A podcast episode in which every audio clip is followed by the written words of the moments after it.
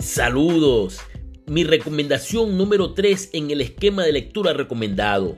La santidad de Dios. Un libro escrito por Sproul nos sumerge en uno de los temas más fascinantes de la Biblia. ¿Quién es Dios? La Biblia no dice que Dios es misericordioso, misericordioso, misericordioso. Hay pocas formas antiguas para expresar énfasis en una persona en las escrituras. Entre esas pocas personas está Dios. Isaías escuchó en el cielo una voz que decía, Santo, Santo, Santo, Jehová de los ejércitos, toda la tierra está llena de su gloria para marcar un énfasis de importancia en la naturaleza de Dios.